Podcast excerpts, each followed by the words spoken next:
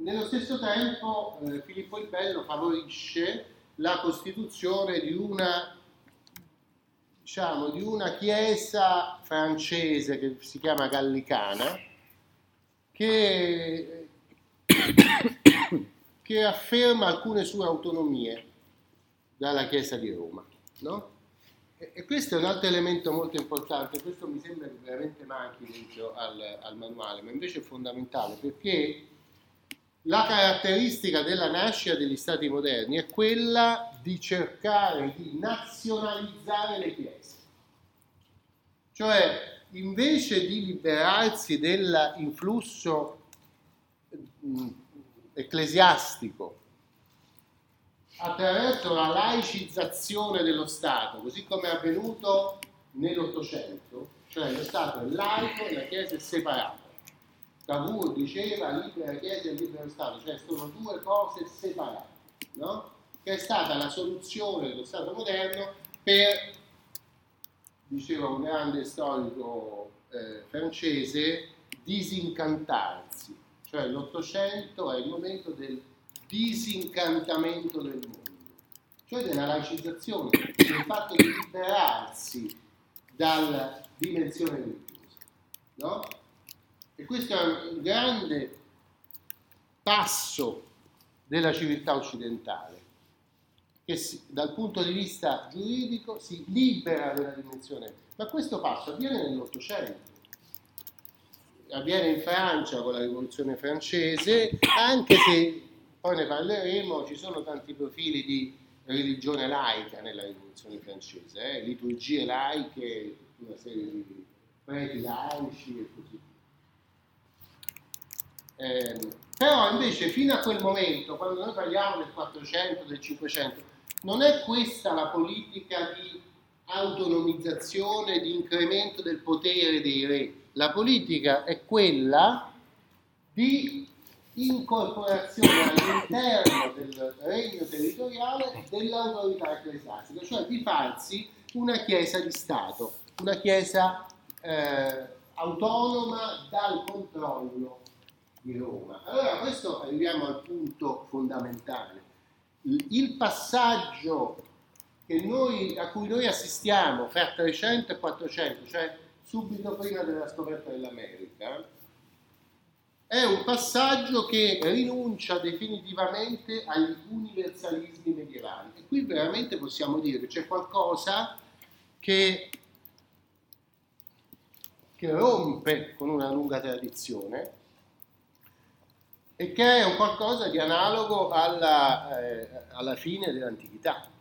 Ecco perché uno può, può diciamo, tracciare questi grandi eh, spazi temporali nella storia che sono considerati miei, no? l'evo antico, l'evo medio, l'evo moderno, no? o l'età antica, l'età media, l'età moderna, cioè eh, grandi momenti molto lunghi, di lungo periodo, no? Perché c'è qualche cosa che effettivamente si lascia per sempre, come era stato nel caso della fine dell'antichità, no? quello che si era lasciato per sempre era la struttura dell'impero romano classico, no? che comincia a sbiadire verso il IV secolo e poi si abbandona per sempre in un certo momento. No? E, e, e, qui cominciamo a vedere sbiadire e esattamente quest'altro elemento che era stato caratterizzante dello sforzo dell'Occidente no? fino dalla caduta dell'impero romano, che era quello dell'universalismo, che era un universalismo soprattutto ecclesiastico, che poi, proprio per iniziativa della Chiesa, aveva trovato anche un'espressione laica nella rinascita dell'impero con Carlo Magno e nella sua resistenza fino sostanzialmente alla morte di Federico II, perché poi dopo questo impero rinuncia alle sue pretese no? Allora, lo sforzo delle, eh, dei regni nazionali di eh, definire una Chiesa nazionale, una Chiesa che sia fortemente coordinata con il sovrano, oppure, come sarà poi nel caso della Chiesa anglicana, il cui capo è il re d'Inghilterra, no? Il re d'Inghilterra è papa della Chiesa anglicana.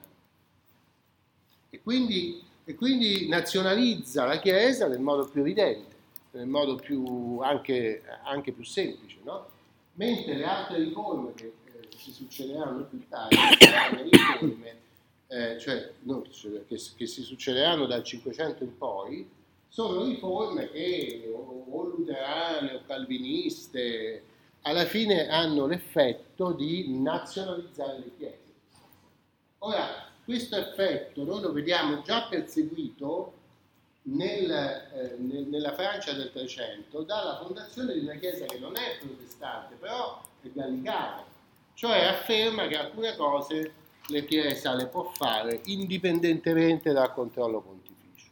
Lo stesso accade nella Chiesa inglese che sempre di più eh, diciamo, pretende una sua indipendenza dall'autorità pontificia. Lo stesso era accaduto prima, per la verità, nel Regno di Sicilia, quando per incoraggiare i normanni il Papa gli aveva concesso al sovrano normanno di essere legato pontificio, cioè di essere rappresentante del Papa nel regno.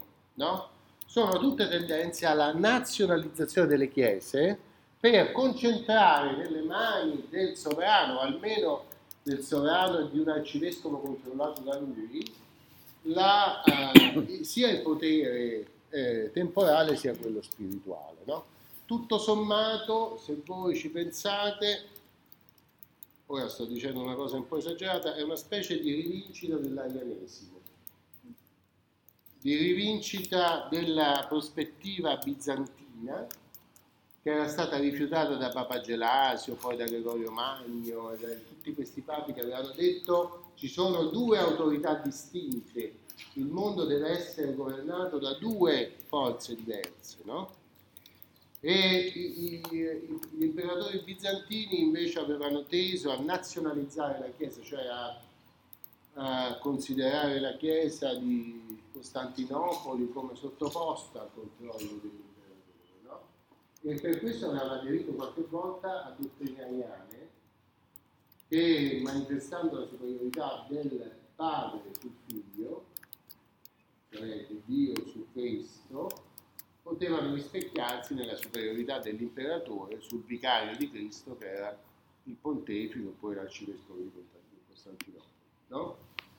Ecco, questa funzione, questa nazionalizzazione della religione in questo modo eh, è effettivamente una delle caratteristiche che eh, il, il libro trascura perché risponde a questa tradizione di storia del diritto come di un diritto laico che esclude la libertà